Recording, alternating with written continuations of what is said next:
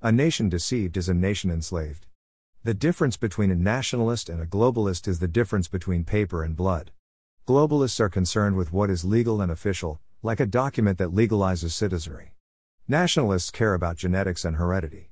I could migrate to Japan, become a legal citizen, and learn to speak Japanese, but I will never be Japanese because blood is stronger than paper. Globalists want to centralize control in a world governing body. The United Nations Secretary General Antonio Guterres has stated in typical Orwellian speak that no one wants a world government, but we must work together to improve world governance while saying that the UN's goal is a one world government by 2030. Globalists prefer a top down solution to problems, nationalists prefer decentralization and a bottom up approach.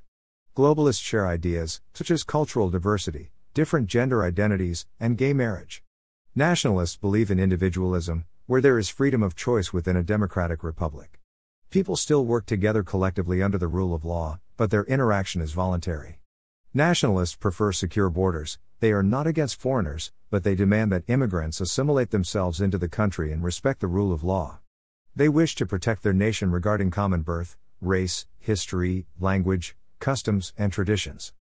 Western civilization's identity lies in nationalism, the rule of law, freedom of speech, faith in God of the Bible, the separation of power, and freedom from oppression by claiming our rights come from God and not from man.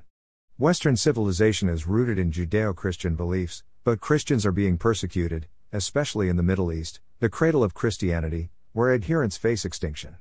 Christianity has become politically incorrect in the West because globalists see Christianity as an enemy of secularism.